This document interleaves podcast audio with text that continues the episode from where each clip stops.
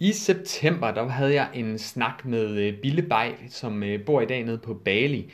Nogle af jer kender ham måske. Han er personlig træner og laver primært øh, online personlig træning. Stort set det eneste han laver. Og så, så bor han så nede på Bali, som han valgte at flytte ned til, fordi som han sagde, hvorfor ikke? Og jeg elsker den måde, han, han tænker på, og jeg elsker den forretning, han har fået bygget. Og i den forbindelse, der fik jeg ham øh, med på at øh, lave et interview øh, i forbindelse med de her 10 succesfulde personlige trænere, jeg har været ude og snakke med.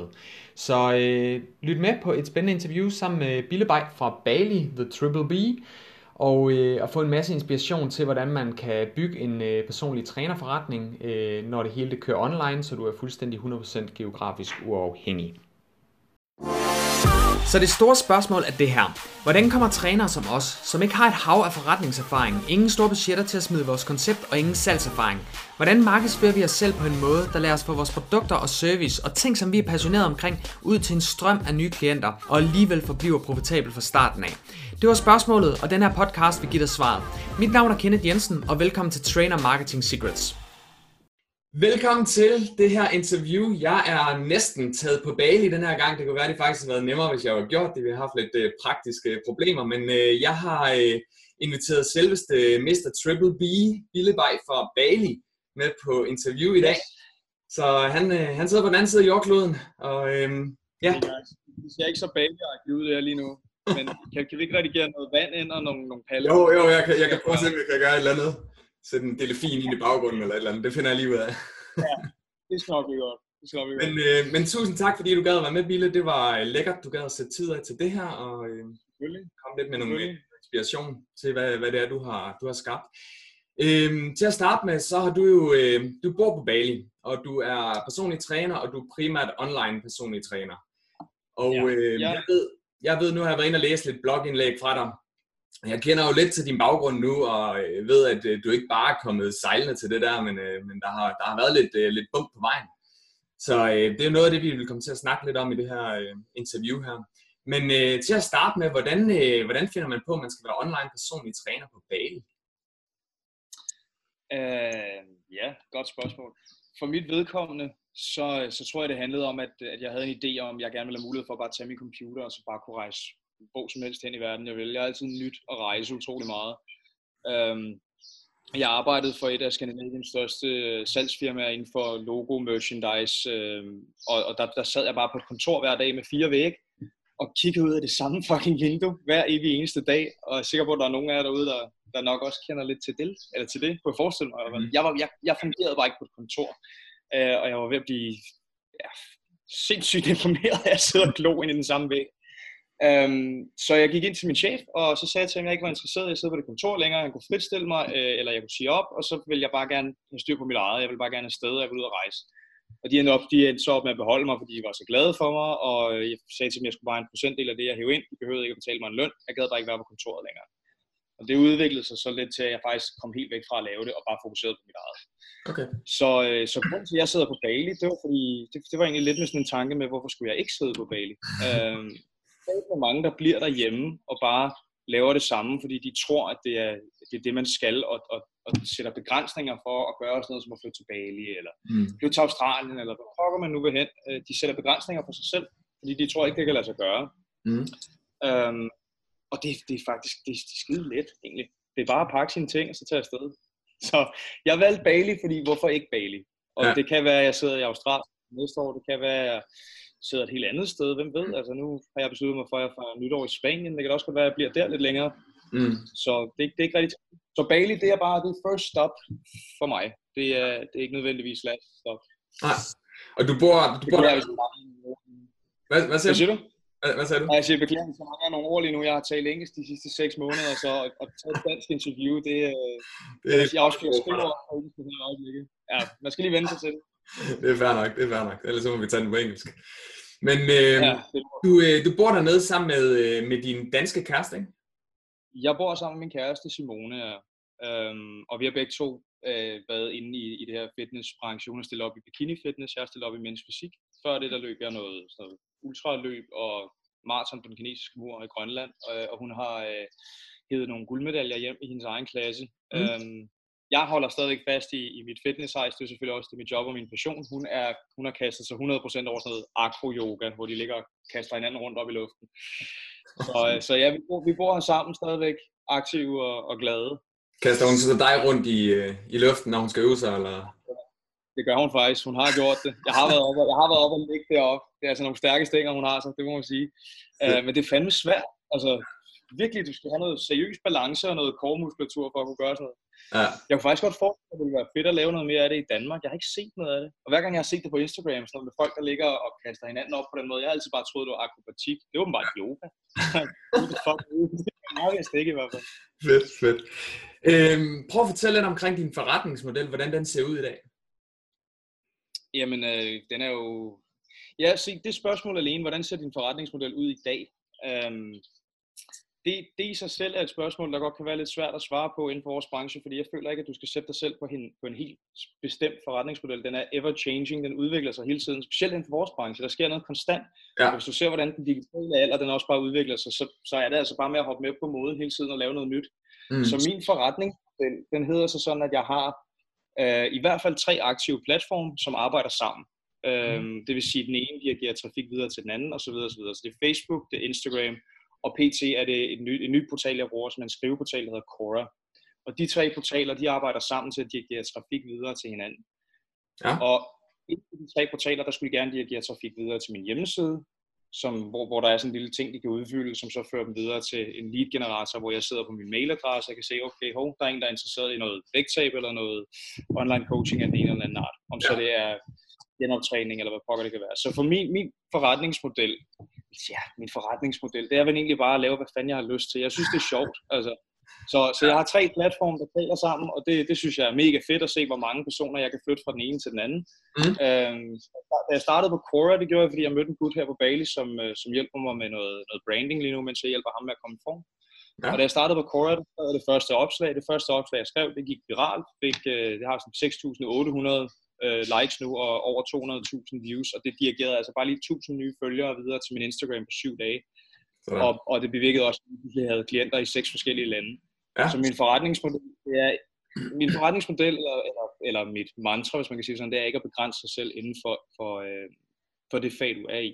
Ja. Um, jeg er i gang med at lære, hvordan jeg tager billeder også nu, og redigerer og redigerer videoer og alt det her edit ting, som er så vigtigt i, i det, vi laver. Mm. Uh, en ting er folk i form, men, uh, men der er sat på mange om budet. Altså, du skal, være, mm. du skal være god til at markedsføre dig selv. Ja. Og på et eller andet tidspunkt, får en skilt fra, fra bukken, eller hvad man siger, altså på et eller andet tidspunkt, så er det de interessante, der er tilbage. Mm. Og, og uagtet hvor dygtig du er, hvis ikke du ved, hvordan du skal markedsføre dig, så kommer du bare ikke frem. Nej. Det var et langt svar til et kort spørgsmål. Ja, men det var et meget interessant svar. Øhm, så hvis man ser sådan på din, øh, nu, nu snakker du for eksempel om sociale medier, Instagram og så videre, hvad er det for nogle platforme, du bruger? Eller altså, øh, er du meget på Facebook for eksempel, eller er det primært Instagram og Cura og så videre, eller Hvis jeg skal være helt ærlig, så er jeg ikke lige så meget på Facebook. Jeg, øh, jeg har brugt Facebook rigtig meget med det her med en video om dagen, var jeg meget ude i, eller en video om ugen. Og, ja. Men, men øh, men, men jeg må indrømme, jeg føler, at jeg kan trække mere fra, fra Quora, jeg føler, at jeg kan trække mere fra Instagram. Jeg føler, at jeg kan være mere kreativ på de, på de platforme, end jeg kan på Facebook. Mm. Um, jeg synes klart stadigvæk, man skal holde fat i Facebook. Mit grundlæggende øh, firma ligger i Facebook, den danske udgave, som jeg startede for snart meget, meget lang tid siden. Men alt, hvad jeg laver på Quora på Instagram, det er på engelsk. Jeg begrænser ikke mig selv kun til et land. Nej. Uh, jeg har PT også på Norge og i Sverige og i Kuwait og i Indien. Uh, altså sådan nogle lande, jeg aldrig nogensinde regnede med, at jeg vil, vil komme ind i. Og det mm. har jeg kun, fordi jeg har fokuseret på at holde Quora og Instagram, de to platformer, har jeg fokuseret på at holde på engelsk. Ja. Og lige nu er vi ikke hele hjemmesiden op også, så du kan bruge den på engelsk også. Så jeg bruger Facebook, men det er nok ikke Facebook, jeg bruger mest. Det er nok primært Instagram. Ja. Øhm, det virker for mig som om, det er en platform, der er ved at udvikle sig endnu mere, også med IGTV, der blev offentliggjort her i juni. Mm. Øh, der har man altså mulighed for at på en platform, der er nyopstartet, ligesom dengang, da YouTuberne startede op. Nogle af de første, der startede på YouTube, har altså flere millioner følgere. Mm. Øhm, jeg er ikke enig. Jeg synes ikke, platformen på IGTV er, er synderligt optimal. Jeg kan ikke lide det layout, de har med, det er, at det er vertikalt, men mm. på et eller andet tidspunkt kan det være, at det ændrer sig. Ja. Så jeg bruger nok Instagram også til markedsføring. Jeg synes, ja. det er bredere end Facebook. Ja, okay. Cool. Øhm, hvad skal der til, hvis man ønsker at skabe en online forretning som din? Oh, Der skal noget personlighed til, tror jeg. Øh, jeg tror rigtig mange, de har en idé om, hvad de skal gå ind og, og fremstille, altså fremstille sig selv som, hvad de skal være. To sekunder. Hej, hej skat. jeg siger lige farvel. Nej, jeg, jeg, jeg, jeg tror, der er rigtig mange derude, som, som kigger på, på andres profiler, andres platform, og, og der, der er også generelt rigtig mange, der underviser i, hvordan skal du fremstå som personlig træner online for at sælge. Mm. Det synes jeg er lidt forkert. Det synes jeg virkelig er forkert, fordi jeg kan godt gennemskue, når jeg kigger på nogen på sociale medier, eller kigger på nogen på en eller anden Facebook-video, eller hvad det nu er, det er så tydeligt at se, når det bare ikke er dem, ja. når det er falsk. Ja. Det, det er ikke dem, der er igennem. Det er enten et eller andet, der er scriptet, som de har fået at vide, de skal sige, eller også så er det noget, de har fået inspiration fra et andet sted, og det er ikke rigtig dem, men de kan se, at det virker på en andens profil, så derfor prøver de at gøre det samme. Ja. Øhm, det er vigtigt, hvis du skal opbygge sin firma her, også som, som jeg har gjort, at bare være dig selv. Jeg banner af helvedes til på mine videoer. Jeg har en banet video, en, en banet video på Facebook, hvor jeg har 22 fucks i en video, og siden blev lukket ned i, i en uge, og den næste video, jeg lavede efter det, det var fuck Facebook og fuck censur. Og det virker for mig, fordi det er mig. Jeg siger tingene, som det er, og jeg er ærlig. Ja. Øh, jeg er også ærlig omkring min fortid øh, med stoffer og sprut og alt, hvad der har været. Alle de ting, man skulle igennem for at nå til der, hvor man er nu. Mm. Det er ikke et glansbillede, jeg prøver ikke på at vise jer perfekt, for det synes jeg, det føler jeg personligt ikke, der er nogen, der er. Mm. Så det er vigtigt, du skal, du skal huske på, når du bygger dit eget, det er netop at gøre det til dit eget. Vær dig selv, og så det er dit brand. Lad være med at holde tilbage på den, du er. Alle de der mærkeligheder, de der små kanter, som du har, der gør dig til dig, det er det, der kommer til at sælge. Det er ja. ikke det perfekte glansbillede af dig som træner, det er dig som person, for der er fandme mange trænere. Så, så det, er dig, det er dig, de køber. Det er ikke nødvendigvis træner dig. Mm. Hvis det giver mening. Det er den personlige del. Det er den personlige del. Så, ja. så, for, så opbygge en, en forretning inden for det her øh, område, eller inden for fitness, generelt online coaching, generelt alt faktisk, så føler jeg, at man bliver nødt til at være sig selv. Ja. Og, og der er sat, der, der desværre ikke er sig selv, eller prøver på at være noget andet. Ja. Jeg startede også med at blive undervist i, hvad for nogle, hvad for nogle videoer skulle jeg lave. Øh, jeg havde et samarbejde med et firma, der, der, der fortalte mig, hvad for nogle videoer fungerer på Facebook, og hvad burde jeg lave af videoer, og alle de her ting. Mm. Øhm, og det, det er også rigtig fint. Det kan være, at man kan få noget inspiration for det. Mm. Tricket er bare at gøre dem til dine egne, og lad være med at tage en video og så sige, det her det er, hvad der fungerer all round, gennemsnitligt, så derfor så laver vi den 100% sådan. For det fungerer ikke. Mm. Og i sidste ende, så bliver du fucking ulykkelig af at være i den her branche, fordi du skal gå igennem resten af dit karriere og være noget, du ikke er. Ja. Og det, det fungerer. Altså, det hænger ikke sammen. Så opbygningen af firma her, det kræver noget personlighed. Det kræver, man er sig selv. Og ja. ikke er bange for at være sig selv. Ja, fedt. Fedt svar. Øhm, nu øh, for lige at grave lidt i din fortid. Nu har du, som du sagde her omkring, du har været igennem masse med sprut og, øh, hvad hedder det, stoffer og alle mulige øh, træls ting der. Hvor, ja. hvis, hvis der sidder nogen derude nu og kan ligesom relatere til den, øh, den beskrivelse her, hvad, hvad vil du sige til dem, hvis de sidder og er bange for, for eksempel, hvis, hvis man har en fortid, som du selv nævner der, med stoffer og misbrug og alle mulige ting, hvor at man jo ikke er det ideelle billede som en personlig træner. Hvad, hvad vil du sige til dem, for de ligesom hopper ud i det og, og prøver at komme ud som, øh, som fuldtids personlig træner? For det første, så vil jeg sige, at det ideelle billede som personlig træner var det, vi også lige talte om med glansbilledet. Ikke? Man skal passe mm. på, at man ikke påtager sig at være et, et ideelt billede af noget som helst. Øhm, for mit vedkommende, så øh, jeg har et motto, der hedder No Bullshit, Just Fitness. Mm. Øhm, jeg er ærlig omkring, hvad jeg har været igennem. Jeg er ærlig omkring den, jeg er. Og det, det understreger jeg også over for mine klienter ved at være 100% ærlig over dem. Mm. Så sidder der nogen derude med en fortid, der er lidt broget, og de har vendt deres liv rundt, jamen så brug det som et eksempel til at vise andre, at det er muligt. At uanset hvor sort et hul du kommer ned i, uanset hvor, hvor mange issues du får, uanset hvad du ligger i af, af sprutkoma eller fedtkonkylier, eller hvad fanden det er, du ruder dig ud i, jamen så, så er der en måde, hvorpå du kan vende det rundt og, og, øh, og ændre dit liv, uanset om, ja, lad os sige, brug det som noget positivt. Det er egentlig det, jeg prøver på at sige. Brug din fortid, brug den, du har været. Uh, lad være med at skjule det, uh, fordi det er sgu en del af dig, og der er højst sandsynligt en grund til, at du er den, du er i dag. Det er på grund af alt det lort, du har været igennem. Ja. Jeg bruger det meget. Jeg bruger det til at vise, at jeg er ærlig omkring, hvem jeg er, hvad jeg har været igennem, hvad jeg har lavet lort, og, og hvad, jeg har måttet, øh, hvad jeg har måttet arbejde med for at kunne komme videre og, og være den, jeg er i dag. Ja. Øhm, jeg havde en, en øh, det, grund til, at jeg vendte, vendte mit liv rundt, nu har du læst artiklen, men jeg havde en overdosis, da jeg var omkring 19 år gammel og, øh, og måtte rent faktisk, de måtte bruge defibrillator på mig øh, to gange, mens min mor var i, i lokalet, og jeg var sikker på, at jeg ikke ville klare det, og jeg ville ikke komme hjem igen. Og efter, efter det her, det er det, vi kalder en existential crisis, efter den her existential crisis, så, så var det som om, det ligesom gik op for mig, at livet var sgu bare for kort til at rende rundt og fuck sig selv op hele tiden, og ikke fokusere på det, der var vigtigt, som mm. var det, jeg synes var fedt, træning og hjælpe folk og være aktiv og sådan noget. Det var som om, jeg levede mit liv i, i et stort op- og nedtur. Altså det mm. var, øh, det var ikke positivt for mig på nogen måde. Mm. Så jeg bruger min fortid rigtig meget med den, jeg har været til at vise folk, at det er muligt at, at vende sit liv rundt til noget positivt, uanset hvor langt ud du er at skide. Altså, det, det er ikke svært. Mm. Jo, det er svært. Det mm. kræver noget vilje i hvert fald. Ja. Og det er muligt. Ja. Uh, så, så til dem derude, der, der har øh, måske en lidt broget fortid, eller er i det lige nu, føler man er i lidt i et sort hul, og ikke rigtig kan komme videre, og ikke rigtig ved, hvad man skal gøre. Uh, det letteste i verden, det er at tage det første skridt. Det sværeste, det er at blive ved med at gå. Mm. For man har en tendens til at falde tilbage i det igen. Mm. Så, øh, så det, det er vigtigt at huske, at det er muligt. Ja. Og hvis jeg på nogen måde kan, kan bruge det, jeg har været igennem som et eksempel til andre, så, så gør jeg det. Ja. Fedt. Jeg har også haft mange der igennem tiden. Jeg havde sådan en, en periode på Facebook, hvor jeg bare, der, den skulle bare fyres af med noget ærlighed. Jeg var simpelthen så træt af hele det her race med waist trainer og detox og øh, men fatburner. Der var, der var bare alt for meget bullshit på nettet, så jeg kørte lige sådan en, nu, nu er vi ærlige og siger fuck til det hele rutine her. Mm. Øhm, og der var der også nogen, der meldte, om fortæller du så dine følgere om bla bla bla bla bla. Så jeg prøv, jeg fortæller dem alt. Jeg fortæller dem alt. De kan finde samtlige af mine historier på Quora. De kan finde min historie på Facebook, hvor jeg fortæller om, hvad jeg har lavet før i tiden. Jeg bruger det som et, et redskab til at vise folk, at man kan ændre. Om så mm. det er at ændre sit liv fra dårlige vaner og vægt til, eller hvad, dårlige vaner og overvægt til vægttab, eller om det er at ændre sit liv fra stoffer og sprut til fitness og sund spise og aktiv livsstil. Mm. Det handler bare om at så det, det, ja. sige, det jeg sælger, det er, det er, det er en ændring, mm. ændring i vaner, i livsstil, ændring i tankemønster, og det er ja. det, man skal ind og have fat i. Ja. Jeg tænker også, det er jo noget... Det stiller altså, stiller altså nogle spørgsmål, der kræver et langt svar. Det er godt ja, det ved jeg godt, men det er også mega interessant det her. Men det er jo også det, altså, når, når man går ind som personlig træner, kan man godt være lidt, øh, have lidt det der tunnelsyn på, at det handler om træning og sundhed. Men i virkeligheden, det, ja. det, her, det, er, det handler om forandringsprocessen, ikke? Det, der, er, der kommer en ny bevægelse nu her. Jeg har en veninde, der hedder Liz, som er ved at starte noget center op i København, eller så i København, i New York. Uh, det bliver det første pop-up center, de laver, og uh, det fokuserer kun på mental health.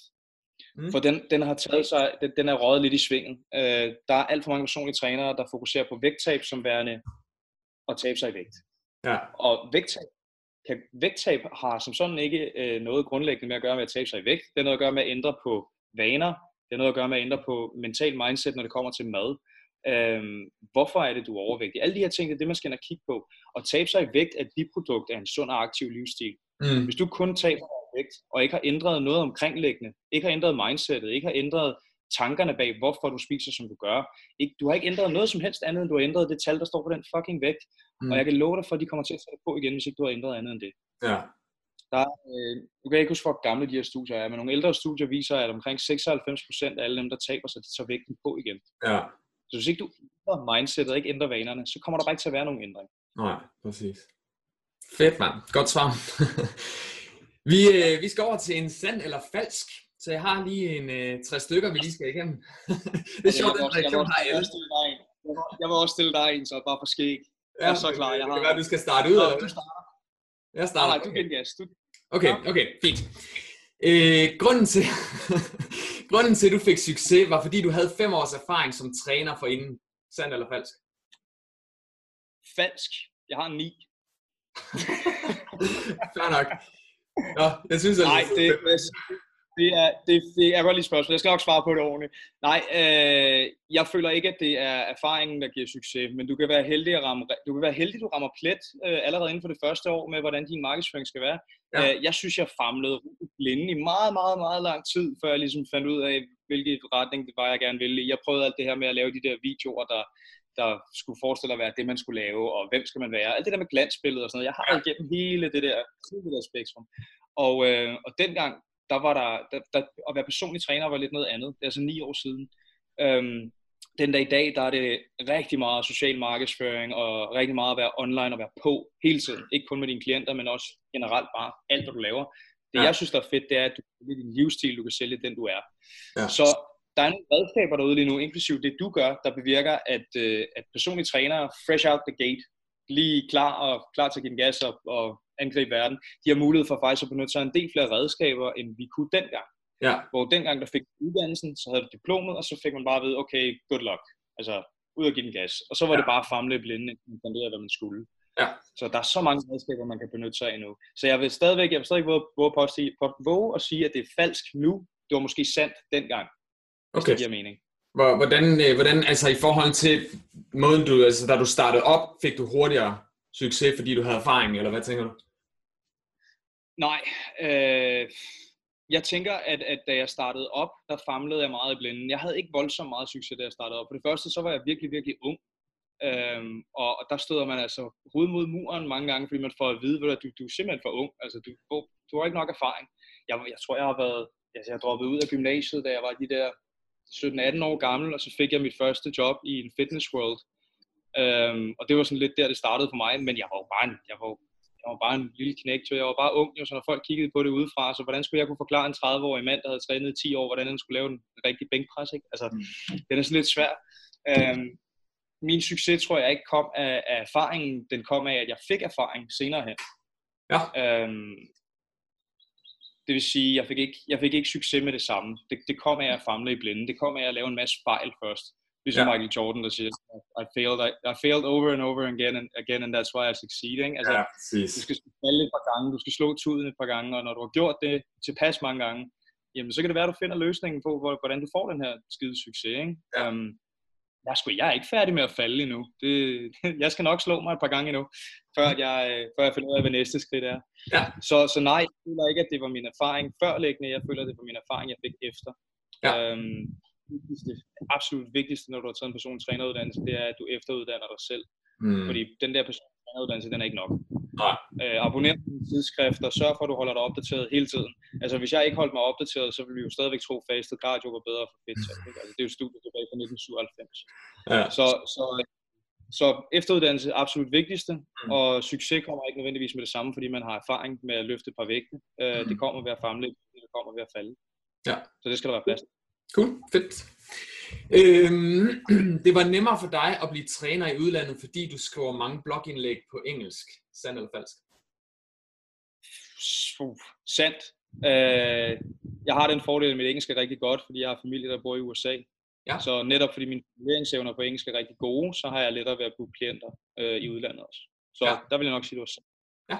Og på platformene, både på Quora og Instagram, når jeg bruger engelsk, klart, så er det lettere at booke udenlandske klienter. Altså, hvis du går ind på en hjemmeside, og det hele står på russisk, så tvivler jeg på, at du bruger særlig lang tid på at finde ud af, hvad der står. Mm. Nej, præcis. Øh, man lukker højst sandsynligt nok bare siden ned og tænker, fuck det, jeg hopper videre, ikke? Ja, præcis. Så hvis nu, at man går med en drøm om, man godt vil, øh, det er bare lige et hurtigt svar, vi skal have fat i her. Øh, hvis man går med en drøm om, man godt vil have fat i noget, øh, nogle klienter i udlandet, og man, man kan måske godt forklare sig på engelsk, øh, mundtligt, men har været mere svært ved den her engelske del og så videre. Vil du så anbefale, at man lærer virkelig at øh, altså hopper ud i det her med at skrive blogindlæg, eller er der en anden måde, der vil være bedre for sådan en person? Altså, jeg, øh, jeg vil klart anbefale, at man uanset hvad, øh, skriver og, øh, og prøver at promovere sig selv på andre platforme. Så, så ja, det synes jeg, man skal gøre. Skrive ja. på engelsk, det, gavner også ens, øh, ens taleevner på engelsk. Så det synes jeg helt klart. Ja, så, så skrive frem for at lave videoer, fordi hvis man godt kan snakke engelsk, men har svært ved den, den skriftlige del. Ikke, øh, ikke frem for. Øhm, skrive, lad os sige, core-oplæggene, som jeg laver nu her, de bedste core-oplæg, jeg laver, dem gemmer jeg i mit system, og så laver jeg dem som video på en anden platform. Okay. Det er jo hele træningen at få alle de her systemer til at arbejde for hinanden. Hvis jeg skriver et rigtig godt Quora-oplæg, så kan jeg tage samme Quora-oplæg, så kan jeg skrive det et kortere oplæg på Instagram, redigere trafikken til Quora og lave samme video på Facebook, som redigerer trafikken til Instagram og Quora. Ja, ja. Det er jo synergi. Ja. Synergien, ikke? Ja. Så skidtrækket. Ikke begrænse dig selv til kun at lave opslag. Hvis det er et godt opslag, du har skrevet, så lav det som en video også. Fedt. God detalje. Og øh, du har altid haft nemt ved de ting, du satte dig for. Sand eller falsk? Falsk. Jeg har æderrømme faldet mange gange. Uh, jeg, jeg tror bare, at for mig, så, uh, så fandt jeg bare ud af, at det her, det var det, var det jeg ville. Det var, rigtig, det var rigtig let for mig, vil jeg sige. Det var let for mig at finde ud af, hvad jeg ville, fordi det kom bare, det kom bare som, som ja, det kom bare ud af det blå. Altså det var bare det, var bare det jeg ville. Det hjalp rigtig mange punkter. Jeg kommer fra en aktiv familie og sådan noget, så det, det gav bare mening for mig. Ja. Um, I mange tilfælde har jeg faktisk været psykolog, men det er ikke fordi personlig træning er så langt fra det i forvejen, når jeg tænker over det. uh, Okay. Nej, jeg, jeg, jeg, jeg, jeg føler ikke, jeg er kommet let til det. Jeg føler, der har været meget falden og meget stumplen og meget øh, tage nogle mærkelige jobsister her for lige at dække, det, altså dække udgifterne. Men i sidste ende, hvis man bliver ved med at have alle mulige jobs ved siden af, der skal hjælpe en med at dække med sin personlige trænerjobs over, så tror jeg aldrig, at man har frygten til rent faktisk at gøre det her over 100%. Mm. Så holder man sådan lidt. Så, øh, det er jo egentlig interessant, det du siger der, fordi det, det, det du siger der i forhold til frygten, så har man ikke frygten til at hoppe ud. Altså, hvad, der er vi inde og snakke om, hvis, hvis du, øh, det er fordi du er sikret job, du tænker?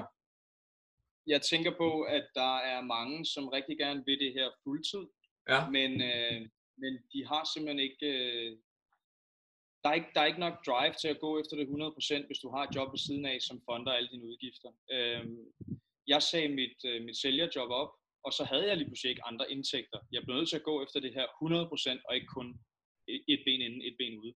Øhm, og ved at, ved at tvinge mig selv til at gå efter det her 100%, jamen så satte jeg en arbejdsdag op for mig selv, der hed sådan, at du står op klokken 5, så øh, løber du en tur, tager et koldt bad, spiser noget morgenmad, og så går du i gang med at arbejde. Og så har du minimum en 8 timers arbejdsdag. Og det gjorde jeg hver evig eneste dag, efter jeg havde sagt op på det her sælgerjob. Og det udviklede sig til, at det så ikke kun var 8 timer, for når du er passioneret omkring noget, så ups, ups, så lige pludselig så er der gået 12, 13 eller 14 timer. Ikke? Mm. Øhm, og tricket ved at være, være sin egen chef, det er altså også et eller andet sted, man punker sig selv i hovedet til at få tingene gjort. Hvis selvom mm. man er passioneret omkring noget, så, så kan det altså stadig godt tage en del ud af en, når man skal arbejde 14, 15, 16 timer for at få noget op at køre. Det er jo, det er jo at være entreprenør, det kræver, at du lægger flere timer i det. Ja. Øh, så nej, i min verden, hvis du, skal, hvis du virkelig skal elevere din personlige træner, øh, dit firma, eller hvad pokker nu er, du kaster dig ud i, så kræver det, at du har en eller anden frygt for stadigvæk at gøre det. Det skal være 100% det, du gør. Mm. Ellers så bliver det ja, half Det bliver sådan noget lidt 50 her, lidt 50 der. Øhm, Jeg vil klart mene, at man skal have frygten til at jagte det, man virkelig gerne vil. Og det kræver ja. altså lidt, at du ikke har andre indtægter. Ja, ja. Cool. Hvor, øh, nu har vi videre til næste emne, der hedder livet som personlig træner. Hvordan er det primært kun at have online klienter frem for de fysiske klienter? Jeg vil lige starte med, hvor, hvor mange online har du kontra fysiske? Altså, jeg har 80, i hvert fald 80% online, øh, og de resterende fysisk. Men jeg har også to, øh, to coaches ansat, eller ansat som konsulenter i mit firma. Ja. Øh, jeg har en fysisk træner, og jeg har en personlig træner, der hedder Martin, som er tilknyttet mig også. Øh, han har også sit eget, der hedder Evolve, som også er super godt. Um, men vi har et samarbejde, lidt synergi mellem os trænere der. Og der har jeg, øh, vi har pt. fire, fire eller fem atleter, os der skal på scenen her i 2019, Bikini Fitness, og en i 2020. Ja. Så lad os sige, jeg har meget online, men, øh, men det er ikke fordi, jeg begrænser mig selv til kun at gå online. Nej. Men omkring 80% af dem, jeg har, er nok online, og resterende ja. er fysisk. Og hvordan er det at arbejde med, med klienter online? Øh, du har været personlig træner, hvor du primært har arbejdet med, med fysiske klienter, ikke? Så nu har du over, hvor du arbejder 80% med online. Hvordan er det altså at have online klienter? Kan du gøre lige så meget for dem, eller er det måske endda bedre, eller hvordan er det i forhold til de fysiske? Jeg føler ikke, man kan gøre lige så meget for dem, som man vil kunne, hvis det er, hvis det er ansigt til ansigt, at man står og laver det fysisk. Der er jo noget, altså sådan noget som hands-on træning og ret ind på mm. teknikken og sådan noget. Det er jo ting, man bliver nødt til ligesom at kunne, kunne gøre ansigt til ansigt. Jeg kan ikke stå og rette dig på din squat ind over her. Det kan jeg måske godt, men det bliver sgu bare ikke, det bliver ikke ordentligt. Altså, det bliver øh, mig, der prøver på at formulere et eller andet, du skal gøre der, i stedet for bare lige at gå over og sige bum, bum, bum, sådan der skal du ja. gøre, så retter vi dig ind. Ja. Men det er også derfor, jeg har mine konsulenter tilknyttet. Øhm, er det danske klienter, som er online, som ikke har styr på deres program, eller ikke lige ved, hvad de skal gøre, så, øh, så connecter jeg dem som regel med enten Martin eller Rasmus, og så får ja. en af de to lov til at gennemgå på deres teknik. Ja. Øhm, får jeg en klient ind, som har nogle issues, som, øh, som for eksempel problemer med i, i rygvivlen, eller øh, trykket trap 1 eller trap 2, eller diskusprolaps, eller et eller andet i den stil, som kræver noget ekstra opmærksomhed, ja. så booker jeg dem ikke ind i en forløb, før de er gået med til at booke nogle timer hos enten Martin eller Rasmus. Okay. Der skal være noget kontrol over det. Hvis det er online, og de kommer med en eller anden skade, så kan jeg ikke bare stikke dem med et program, og så sige, at gør bare sådan og sådan og sådan. Der er simpelthen ikke nok kontrol over det. Nej. Så der bliver nødt til at være nogle grænser for, hvad, hvad, hvad gør vi online, og hvad gør vi ikke online. Ja. Og det kræver altså, firma har nogle kontakter, og ikke er bange for at sige, okay, jeg giver en lille smule slip, så jeg har noget mere kontrol. Ja, ja det giver god mening. Ja, øh, hvad, hvad, hvad så med dem, for eksempel snakker du om, du havde nogen i, øh, i Indien. Har du også kontakter der med nogle trænere, eller hvad? Det har jeg ikke, men Nej. jeg tager ikke klienter ind i udlandet, medmindre at deres forløb er basalt, basisk. hvad kan man kalde det? Ja. Altså ja. hvis der forløb kræver noget, noget ekstra arbejde inden for noget øh, rehabilitering eller et eller andet, så kan jeg ikke tage dem ind som online klient. Nej, okay. øhm, det er også et spørgsmål om, hvad for et produkt er det, jeg sælger. Jeg er ikke interesseret i bare at hive folk ind for, for hvad som helst. Øhm, de personer, jeg har, nu har jeg en Adriana i Norge for eksempel. Mm. Hun er i super god form, og en ung pige, hun vil bare gerne blive, hun vil gerne være lidt stærkere og have opbygget sin, øh, sin muskelmasse, så derfor så laver vi loading set og bygger noget, noget styrke på hende, lærer hende, hvordan hun øh, progressivt kan opbygge sine dødløfter. Altså. Så der er ikke noget, der er ikke noget, der indikerer her for mig, at hun har direkte behov for, at der er en, der står og holder øje med hende hele tiden. Hun har masser af års erfaring med træning, hun har ikke nogen skader. Ja. Men kom der en til mig og så siger, jeg har det her problem, jeg har en diskusprolaps, eller jeg har en, en, en shavmand, der bevirker, at jeg løfter skævt og har mega ondt i lænden, og alle de her ting, ja. øh, så vil jeg nok genoverveje at tage ham ind som, som klient, eller jeg vil som udgangspunkt sige til ham, har du en fysioterapeut tilknyttet, som jeg kan ja. tale med? Ja. Hvis det er ikke? Øh, jeg vil altid sørge for, at der er lidt kontrol, når, ja. når der kommer en, en person ind, der har de skavanker. Ja. Det er bestemt. Cool. Mega fedt. Hvad sætter du mest pris på ved den livsstil, du har valgt, og den forretningsmodel, du har valgt i dag? Jeg sætter mest pris på, at jeg kan være mig selv. Jeg kan stå op om morgenen, og så kan jeg gå i seng om aftenen, og midt imellem der, så kan jeg gøre præcis, hvad fuck jeg vil.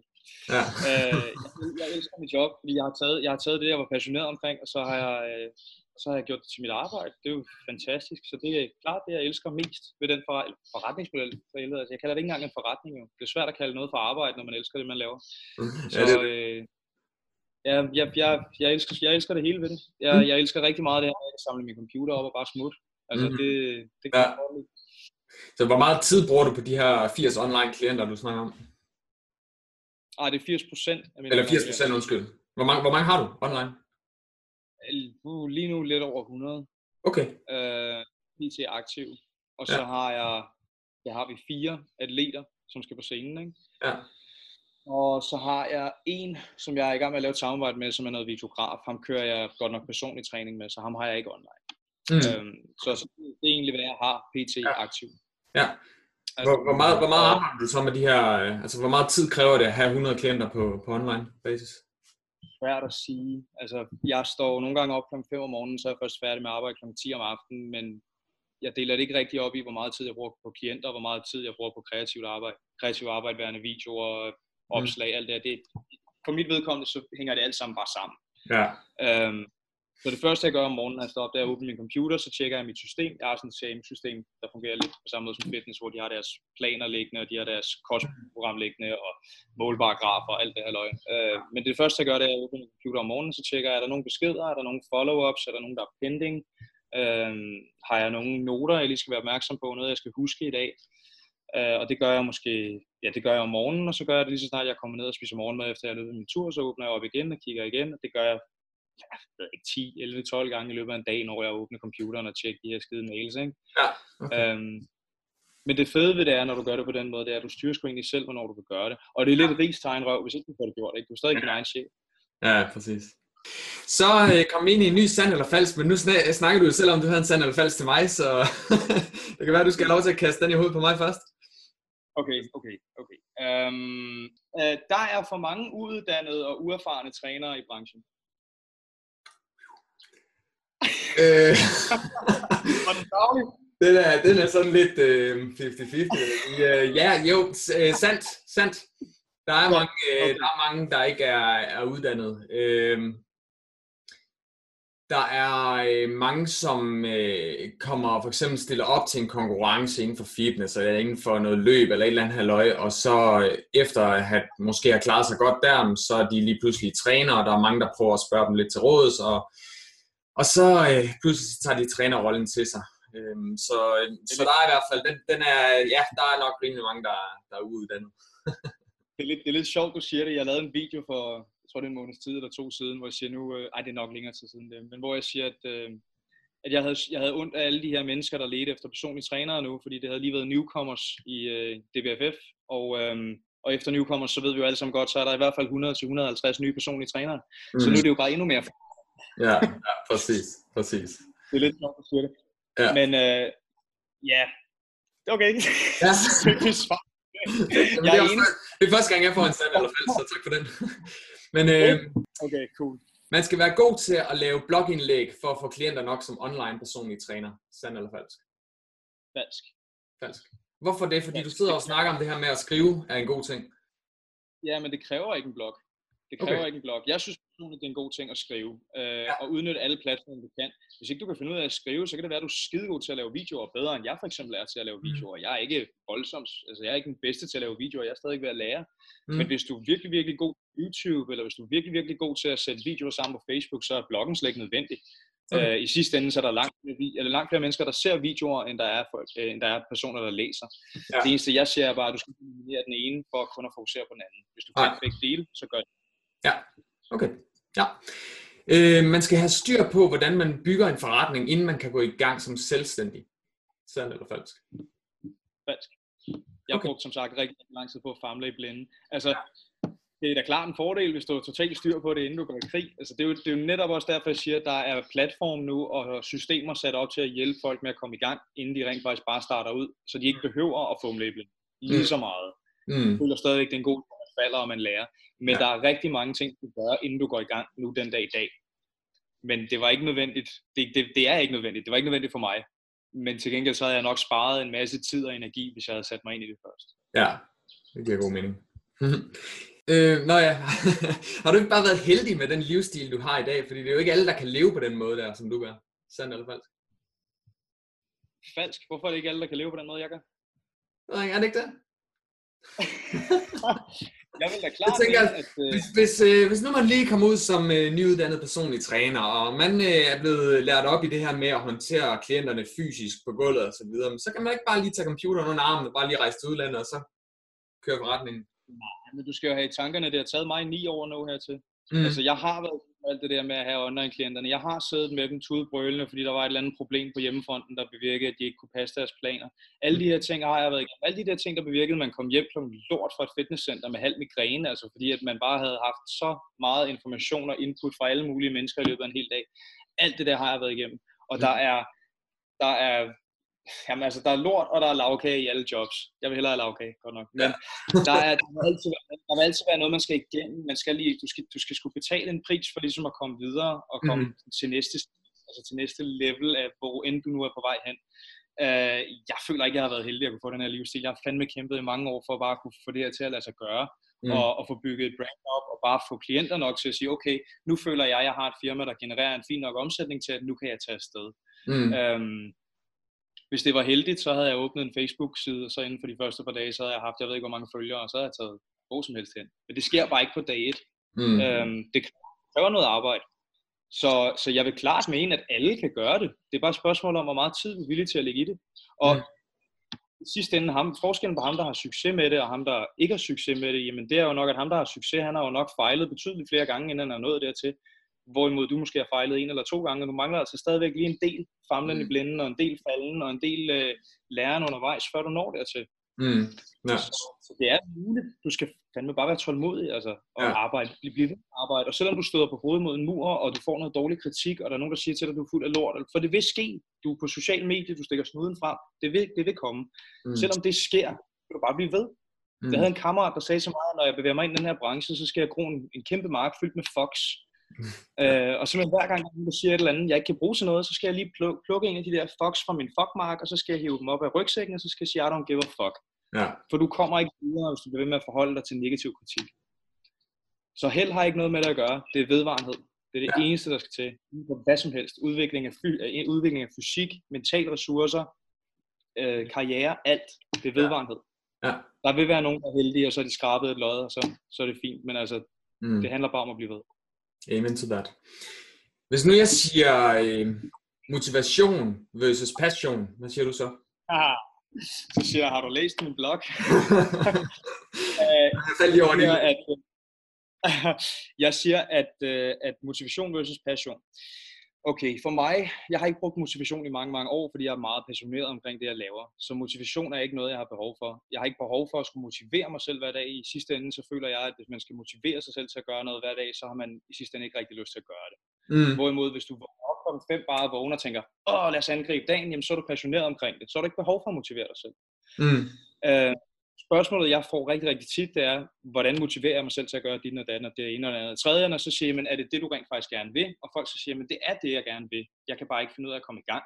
Mm. Så er der tre, tre måder, du, eller der er tre punkter, du skal ramme for at kunne finde den her passion. Og det starter altså ikke med motivation. Folk har sådan en eller anden tendens til at tro, at det første, de skal gøre for at kunne opnå noget, det er at motivere sig selv. Det er det overhovedet ikke. Den hedder Action, Motivation, Inspiration. Det vil sige, at du skal gøre det, du gerne vil gøre. Det, som du gerne vil motivere dig selv til at gøre, skal du faktisk starte på at gøre i dag. Hvis mm. du har svært ved at komme i gang med at træne, fordi du ikke føler dig motiveret, så handler første skridt om bare at gå i gang med at træne. Så skal motivationen nok komme, det vil sige blod på tanden. Og derfra bliver du inspireret til alt det omkringliggende. Det vil ja. sige det, du vil med dit liv, det du har tænkt dig med fremtiden. Alle de her ting, som åbner op for, for en masse tanker i hovedet. Ikke? Mm. Hvis det giver mening. Jeg prøver at forklare det så godt jeg kan. Jeg forklarer det bedre på engelsk faktisk. Men det er, det er motivation er aldrig første skridt. Ja. Motivation er aldrig første. Action er første skridt. Det vil sige, gør det, du har lyst til at gøre, mm. som du har svært ved at motivere Motivationen kommer efter, det bevirker, at du kan blive ved. Derfra bliver du inspireret. Når du er inspireret, så kommer passionen. Når passionen først er der, så er du ikke brug for de første tre punkter længere. Mm. Først du er passioneret, så motivationen, den, den betyder ikke en skid. Ja. Så det er lige fire punkter til, hvordan du kan komme i gang. Ikke? Det, ja, det må det jo være. Ja. så vi kan lave den her, så fire punkter. Ja, Action, motivation, inspiration, passion. Ja. Og når du har den sidste, så er de første tre ikke længere. Ja, fedt. Den, Igen, fucking langt svar. Ja, men øh, det, det var en, øh, endnu en, en god en. Øh, det var sandt eller falsk. Så hopper vi videre til det sidste emne, der hedder klienter. Ja. Hvordan holder du styr på 100 klienter? Jeg har et system og et rigtig godt samarbejde med nogle super dygtige mennesker. Øh, for dem, der ikke ved, hvad et CRM-system er, så er det ja, inden for hvilket som helst selskab, du arbejder for, om det er salgsselskab eller pokker det er, så har du et, øh, et system, hvor du kan sætte alt i orden. Du kan have alle dine klienter på en liste, du kan have alle dine noter. Uh, for mit vedkommende, så har jeg også deres planer liggende derinde, kostplan, træningsplan. Jeg har alle mine måltider i en database liggende derinde, som jeg kan rykke rundt på, som jeg har lyst til. Uh, jeg har et betalingssystem. Alting er sat op derinde. Uh, før i tiden, der havde jeg dem alle sammen i et mappe, der hed uh, og så hed det klienter, og så havde de alle sammen deres egne mappe, inden under mappen, inden under mappen. Ja. Hvilket resulterede i, min computer inden for meget, meget kort tid simpelthen ikke havde mere plads. Så det var, det var virkelig noget lort. Um, og det var virkelig forvirrende, fordi man kunne ikke, jeg kunne ikke huske, hvornår folk var startet op, og jeg kunne ikke huske, mm. hvornår deres forløb udløb, hvilket bevirkede, at det var rigtig svært for mig at genbooke de her klienter og sige, vil du gerne forny dit forløb? Jeg kunne simpelthen ikke huske, hvornår de var startet, og hvornår de mm. skulle ud. Um, men med det her system, der har jeg det hele. Altså, jeg har det hele liggende inde i systemet. Ja. Jeg, jeg kan ikke sige, hvad systemet hedder desværre, for det er noget med, at man skal have en henvisning, og man skal kende nogen, der kender nogen. Uh, okay, men nu, nu, nu kender vi jo dig jo. Ja, ja det er rigtigt. Nej, det, det, det, det er et godt system. De, øh, ja. de, hvad hedder det, øh, de green stamper sådan lidt også dem, de samarbejder med. De vil gerne have dem, der bruger systemet, er professionelle og ved, hvad ja. de laver. Så det er, ja. Så det er sådan, jeg holder styr på, på alle mine. Øh, hvordan kommer man så Hvordan kommer man så i gang med det, når nu du ikke kan give et navn på det? Hvordan, øh, jeg starter op som øh, hvad hedder det, online person træner, jeg har brug for sådan et system. Hvad gør jeg? For det første så er det ikke særlig svært at finde systemerne. Der findes mere end det her ene system, så du kan sagtens gå online og bare søge på det. Okay. Øhm, hvad, hvad, hvad søger man så på? Hvad, hvad søger man på? Øh, det kan være online systemer til fitness, eller online systemer til personlige trænere. Der er så mange af dem, og jeg har mm. kammerater, der i, as we speak har jeg kammerater, der sidder i gang med at udvikle programmer også. Mm. Øh, jeg tror flere og flere ud af, at der er så mange personlige trænere, at der nu også er et marked inden for personlige trænere, der gerne vil sælge noget til personlige trænere inklusiv dig selv. Ikke? Så, så der er et helt nyt marked, der vil åbne sig. Eller, ja. der er et helt nyt marked, der vil åbne sig, og øh, der kommer flere og flere af de systemer her. Ja. Øhm, så det er bare at søge på det. Men for mit vedkommende, så øh, jeg er et meget socialt menneske jeg har mødt en masse mennesker inden for den her branche igennem de år, jeg har arbejdet i det, og den vej igennem fik jeg henvisningen fra, fra en kammerat, mm. som også er i branchen. Ja. Så, så det var sådan, jeg opnåede det. Øh, det bedste, du kan gøre også som personlig træner, det er at sørge for at, at ikke begrænse dig selv til kun at arbejde med dine klienter, men arbejde med folk inden for samme branche. Uh, create something, altså lav noget sammen med andre inden for samme branche. Videoer, materiale, hvad pokker nu kunne være, collabs, et eller andet, podcast, ja. ligesom vi gør nu for eksempel. Mm. Er en rigtig god måde at komme frem på. Øhm, et næste spørgsmål her, det er i forhold til klienter. Hvad kræver det for at få, øh, før, før man kan leve som online personlig træner? Man kunne godt, øh, det er i hvert fald noget af det, man, man hører, når man læser, eller læser lidt om det, så, så er det jo, at prisen som online personlig træner, du kan få en online personlig træner, der er billigere end offline. Er, er der hold i det, eller hvad tænker du om det? Øhm, altså, det, var, det var to spørgsmål i det, ikke? Ja, sorry. Uh, Det går nok. For, for, øh, for mit vedkommende, så høj, jeg, jeg sænker ikke mine priser. Øhm, altså, jeg, jeg gider ikke konkurrere med en, der sælger tre måneders online coaching til 349, for jeg ved, at han højst sandsynligt er fuld af lort. Mm-hmm. Øh, jeg ved, hvad mit produkt er værd. Jeg ved, hvad jeg lægger i det af tid. Øh, og jeg har prissat det ud fra, hvad jeg føler det er værd. Øhm, jeg har sammenlignet mig med nogen i branchen, som jeg føler er på nogenlunde samme niveau. Og mm. vi ligger prismæssigt nogenlunde det samme sted. Ja. Okay. Så øh, jeg, føler, jeg tror, man skal passe på med også at sætte, ja, man skal passe på med også at konkurrere med priserne. Du skal ikke konkurrere for meget med priserne, fordi i sidste ende, så i vores branche, så svarer det til at sammenligne en liter mælk med en bakke æg. Mm. Altså produktet er vidt og, og det samme med klienter, der, der desværre øh, søger ud, og så prøver de på at finde en coach, men så det, de sammenligner på, er ikke produkter, det er priser. Ja. Øh, og, og i sidste ende, hvis, øh, hvis jeg støder på en fyr, der står og kigger på mig og siger, åh, det er virkelig en fed tatovering, du har fået der, hvad har du givet for den? Og jeg så giver ham prisen, og han synes, det er mega dyrt, men jeg kigger på hans arm, og det ligner lort, og han har fået det billigt, så vil jeg altså hellere betale lidt mere for det. Ja. Øhm, der er alt for meget, der er alt for meget prissammenligning, så man skal passe på ikke at sætte sig selv for billigt, for at sammenligne sig selv med andre, man skal bare sætte sig selv ud for det produkt, man kan levere.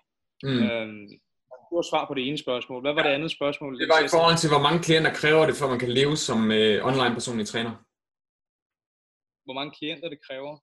Og det er jo lidt svært, det kommer jo lidt an på ens personlige udgifter jo. Mm. Øhm, jeg vil langt hellere have meget, meget små udgifter, og så, øh, og så leve stort, hvis mm. det giver mening. Altså jeg vil langt hellere have råd til at rejse, og jeg vil langt hellere have råd til at lave alle mulige ting, end jeg vil sætte mig selv på dyrt i det.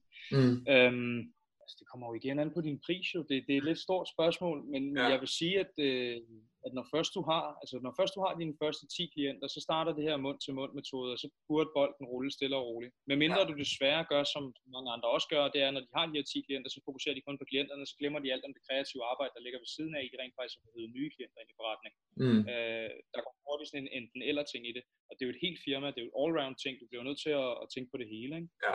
Øh, men jeg vil mene 10 klienter, og så, så, så er du stille og roligt rullende, i hvert fald så er du kørende til det punkt, hvor du kan dække altså din minimumudgifter. Ja. Det du skal tænke på, er at starte sæson og lave sæson inden for vores branche. Så mm. der vil være perioder, hvor du ikke har en skid. Mm. Så, så der bliver du nødt til at tage nogle af de penge, du har i din højsæson og lægge til side til, når du ved, der ikke kommer særlig meget ind. Eller når der kommer mindre ind. Ikke? Ja. Så er der dem, der føler, at okay, nu tjener jeg rigtig meget her i starten, og så går de ud og køber alt muligt lort, sætter sig rigtig dyrt i det, og så lige så snart det falder stille og roligt, så er de ikke råd til at betale for det, som de havde heroppe, da de ja. var på toppen. Ja, klar. Det må altså bare er en, en on-off season. Du kigger på mm. Fitness World og se, hvor mange de i januar, versus hvor mange de melder ind i oktober eller start mm. december. Det er sgu ikke særlig meget. Men de melder sindssygt mange ind i januar. Mm. Så, så det er fluctuating business, du skal ja. tænke på hele tiden at sætte lidt til side. Ja. Er, er det 10 online klienter eller 10 personlige? Online, online, vi snakker om. Online, okay. Ja, så kan det godt være, at vi måske er på 20 og ikke 10. Ja. Medmindre du jeg ved ikke betaler skat og moms, men altså det, det tænker jeg lidt, at det gør du, eller det gør man. Hvordan er øh, skatterne nede på, på Bali? Jeg betaler dansk skat. Jeg holder det, jeg holder det i Danmark. Øhm, Hvordan kan det være? Det gør, jamen det gør jeg to grunde. For det første, så hvis jeg gerne vil efteruddanne mig på et eller andet tidspunkt, så vil jeg gerne have mulighed for at gå på gratis uddannelse, så tager jeg til Danmark. Ja. Øhm, jeg vil også gerne have mulighed for at kunne benytte mig af gratis lægehjælp og alle de her ting, som er så fantastisk ved det danske system, det, det holder jeg fast i.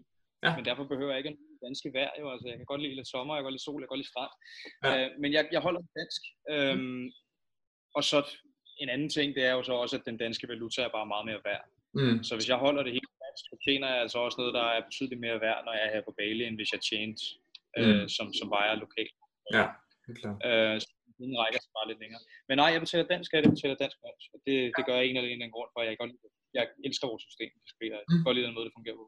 Ja, Fedt. Det er jo meget lækkert at vide, selvom man er i udlandet, så kan man så stadigvæk godt støtte det danske system, så øh, fedt. Det kan du sagtens. Det eneste, jeg gør, det er, for at bruge mig, så tager jeg på visa runs. Det vil sige, hver anden måned, så flyver jeg lige ud af landet, og så popper jeg lige ind i landet igen, og så starter mit visa forfra. Øh, der er okay. ikke noget statsborgerskab, jeg bor. Jeg har faktisk bare min computer med, så jeg kunne lige så godt sidde derhjemme og arbejde. Så det du siger, det er, at du kan bare tage en dag i udlandet, og så tilbage igen, og så starter den forfra? Præcis. For visa på Bali, så, øh, så har jeg nu for eksempel i i går eller foregårs, jeg er lige kommet hjem fra Kuala Lumpur, øh, der fløj vi til Kuala, øh, Kuala Lumpur, Malaysia, til lufthavnen, var der i to timer, så fløj vi retur igen, og nu er vores visa startet forfra. Smart. Godt. Jeg har det sidste spørgsmål for i dag. Hvad vil du gøre, hvis du hurtigst muligt skulle starte din online forretning fra scratch? Du er lige blevet færdiguddannet som personlig træner. Du er fuldstændig indstillet på, at jeg skal være online personlig træner. Helt præcis, hvad vil du gøre for hurtigst muligt at få gang i den forretning? Det første, jeg vil gøre, hvis jeg skulle starte fra scratch, det vil være at planlægge hele min sociale medieprofil. Det vil sige alt fra Instagram design til øh, Facebook opsætning til brand. Jeg vil, jeg vil sætte mig ned, og så vil jeg simpelthen planlægge det hele. Både fra det visuelle design til, til, det, altså til det fysiske indlæg og, og hvad hedder det, ja, branding, general branding. Det vil jeg bruge rigtig meget tid på. Ja. Øhm, jeg kan være nok så god en træner, jeg kan være lige så god som ham, der står til højre for mig, men hvis ham til højre for mig, han har en medieprofil, der sparker røv, så forsvinder jeg. Så forsvinder ja. jeg i mængden. Ja. Og det første, jeg vil gøre, inden jeg overhovedet offentliggjorde noget, inden jeg overhovedet oprettede Instagram-profiler og sådan ting, som folk til den dag i dag bruger rigtig meget til privat brug, det vil jeg anbefale personlige trænere at tænke mere forretningsmæssigt. Først, jeg vil gøre, det var at sætte mig ned, planlægge hele min sociale medier. Instagram design, farver, hvad jeg bruger. Jeg tror faktisk, at jeg kan vise dig noget her, hvis du kan hænge på to sekunder. Yes. Øhm, planlægning af, af sådan noget som Instagram selvom det virker mærkeligt, men, men bare sådan noget som farverne på din Instagram, hvordan det er sat op, det virker faktisk, at folk bliver ved med at scrolle, og de går ind og læser, hvad du laver, og de klikker videre derfra. Så jeg har noget, der hedder øh, mine valgte farver, det er sådan noget, det saturated greens, reds, whites, tans, så har jeg mit feed layout, hvor jeg gør grøn, hvid, rød, hvid, grøn, hvid. Uh, og jeg ved godt, det lyder totalt åndssvagt, men, men det er virkelig, det er sådan nogle små, små detaljer, der skal til, før at du er interessant nok, at folk går ind og følger dig og følger med. Ja. Så første skridt, det er bare at planlægge hele din sociale medieprofil. Men hvor, hvor, hvordan kommer man i gang med det? Altså nu siger du farver og sådan noget der, de er relevante, men hvordan ved jeg, om det er de rigtige farver? Jamen det er de rigtige farver for dig. Det er jo bare, hvad du vælger. Øh, ja. Tricket er at holde sig omkring 3-4 forskellige farver, og så simpelthen bare mix imellem det. Okay. Øh, sørg for at få dig nogle egenskaber, der strækker sig lidt længere end bare som personlig træner. Nu har jeg en kammerat, der er gået fra personlig træning og online coach til at være videograf. Mm. Øh, og det er, småt blevet, det er blevet lidt en del af den her branche også, det her med at kunne finde ud af at tage billeder og, og kunne redigere og, og alle de her ting, mm. øh, for at kunne markedsføre sig selv. Um, der findes et hav af artikler, man kan læse online på, hvordan man sætter sin Instagram-profil op. Det er det, siger råd. Altså, de redskaber, vi har i dag versus for ni år siden, det er jo så voldsomt. Altså, det er så sindssygt så meget, det er eksploderet. Og alle de nye trænere, der kommer frem nu her, de har hele lortet på fingerspidserne. De, lort på fingerspidserne lyder lidt mærkeligt, men du, du ved, hvad jeg mener. Ja. De kan udnytte det hele, altså de kan bruge det hele. De kan gå online og finde ud af præcis, hvordan de sætter deres Instagram-account op, så den fungerer bedst muligt forretningsmæssigt. De kan gøre det samme med Facebook, de kan gøre det samme med deres uh, online internetside, hvor de kan fortælle om deres produkter, alle de her ting. De har alt til rådighed. Mm. Uh, langt mere, end hvad man havde for 9 år siden. Ja. Så, så lav en hel masse research på det først, inden du hopper ud i det. Som vi talte om tidligere, du slipper lige pludselig for at skulle famle i blinde øh, størstedelen af, af opstart. Ikke? Ja. Øhm, jeg vil ønske, at jeg vidste mange af de her ting, inden jeg startede op. Jeg kastede mig bare ud i det. Jeg stod og lavede videoer på min telefon med en eller anden elastik op i en fitnesssal i Fitness World i Roskilde. Og det var sådan, det startede for mig. Ikke? Øhm, og når jeg kigger tilbage på det, så ligner det jo lort. Altså. Men, det, men det var det, man gjorde dengang. Ja.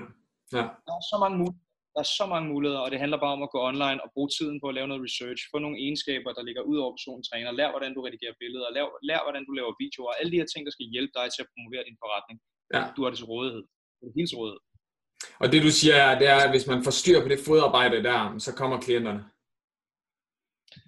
Ikke nødvendigvis. Det kommer an på, hvilket brand du har. Øh, hvis du som person bare, øh, bare ikke kan connecte med folk, eller hvis du prøver på, som vi talte om tidligere, at være noget, du ikke er, ja. jamen, så, altså, så er det sgu svært, hvis så har folk ikke nogen connection med dig. Der er ikke noget synergi, fordi det er bare tydeligt at mærke, hvis det er falsk. Øhm, det tidspunkt, hvor jeg begyndte at lave absolut flest klienter, det var, da jeg bare gav slip og tænkte, fuck det her, nu gider jeg ikke at censurere mig selv længere, nu er jeg bare mig. Jeg er mm. ærlig omkring alt, og alt hvad jeg er, og hvem jeg er, og jeg siger tingene præcis, som jeg vil sige det til hvilken som helst anden kammerat, jeg taler med. Hvis man er en klovn, så er man en klovn, og man er en narhat, så er man en narhat. Altså, bare sige tingene, som de er, og bare være dig selv, det er det vigtigste. Lad være med at påtage dig noget. Mm. Klienterne kommer, hvis der er noget ægthed. Nu opfinder vi også lige ord, men hvis der er noget ægthed, så kommer klienterne. De skal nok kunne mærke det. Ja. Og hvis det er falsk, så hopper de også stille og roligt fra, fordi det føles ikke rigtigt. Det ja. føles som om, der sidder en eller anden, der kan tjene penge på selv hvad som helst, og på at være noget, han ikke er. Ja, okay. Klienten kommer, når, når du er dig selv, og når du har noget af værdi. Så, så du går ikke ind og gør noget aktivt for at altså, lave nogle tilbud, nogle kampagner eller sådan noget lignende der. Du snakker egentlig bare om, hvad det er, du hjælper folk med, og er 100% ærlig, eller, eller hvordan? Jeg laver også tilbud, jeg laver også kampagner, men der er, der er sådan rimelig langt imellem dem. I hvert fald ja. mine tilbud. Jeg laver ikke ja. tilbud særlig tit. Øhm, kampagner. Jo, jeg laver kampagner. Jeg har en gut, der står for min social markedsføring, for jeg vil meget hellere fokusere på, øh, på det kreative arbejde. Mm. Øhm, det er en måde at gøre det på. Jeg i en lang periode, der håndterede min egen markedsføring, og øh, så på et eller andet tidspunkt fandt jeg ud af, at det er fandme lang tid at bruge på at sidde og kigge på grafer og tal og klikpriser øh, ja. og alt sådan noget pis. Ja, det var bare ikke det var ikke rigtig det, der interesserede mig. Så jeg outsourcede det, da jeg følte, jeg havde overskud i økonomien til at gøre det. Jeg vil ikke anbefale folk at gøre det til at starte med, for det er mange penge at bruge på noget, der ikke er nødvendigt til at starte med. Men ja. når man har penge til det, kan det betale sig. Ja, okay. Fedt. Um, det var, øh, det var alle spørgsmålene. Fedt. Det var lækkert. Det var super. Ja, ja. så øh, jeg håber, at øh, der er rigtig mange derude, der har fået super stor inspiration af at lytte lidt til øh, Mr. Triple B. Og øh, har fået noget inspiration til at hoppe ud i tingene, også øh, selvom ens baggrund måske er lidt, øh, lidt usel eller lidt, øh, lidt sløret, eller hvad man kan sige, og, og så bare springe ud i det og, og, og prøve det af. Og, øh, hvis nu man skulle ind og, og følge dig lidt og have lidt inspiration og så videre, hvor, hvor finder man dig henne? Altså jeg vil nok redigere folk til min, til min Instagram, så det er Bille, b i l e og så er det Bay i mit efternavn, B-A-Y, eller på engelsk, Billy Bay, og så er det uh, .dk. Ja, cool. Jamen øh, fedt. Tusind tak, fordi jeg måtte øh, forstyrre dig midt i øh, sommeren dernede, eller hvad man, øh, ja, I må jo også have noget sommer dernede, går ud fra. Jeg har træning om en time, og så skal jeg ud og surfe, så jeg håber, øh, jeg håber I er lige så godt vejr derhjemme. Nej, det har I ikke. Har I Og der, der er solskin, vil jeg sige lige nu, så øh, der er solskin lige nu. Ja, så trods alt. Øh, tak fordi du var med. Jamen, øh, tak fordi du gad at deltage, og jeg, jeg glæder mig til at vise det her til alle og alle, så... Øh, men, øh... Jeg glæder mig til, at jeg kan sidde efterfølgende og sige, hold nu kæft, hvor du røvler, Bille. Jamen, øh, fedt du. Men øh, tak for den her omgang her, og øh, held og lykke med det derude i øh, den store fitnessverden.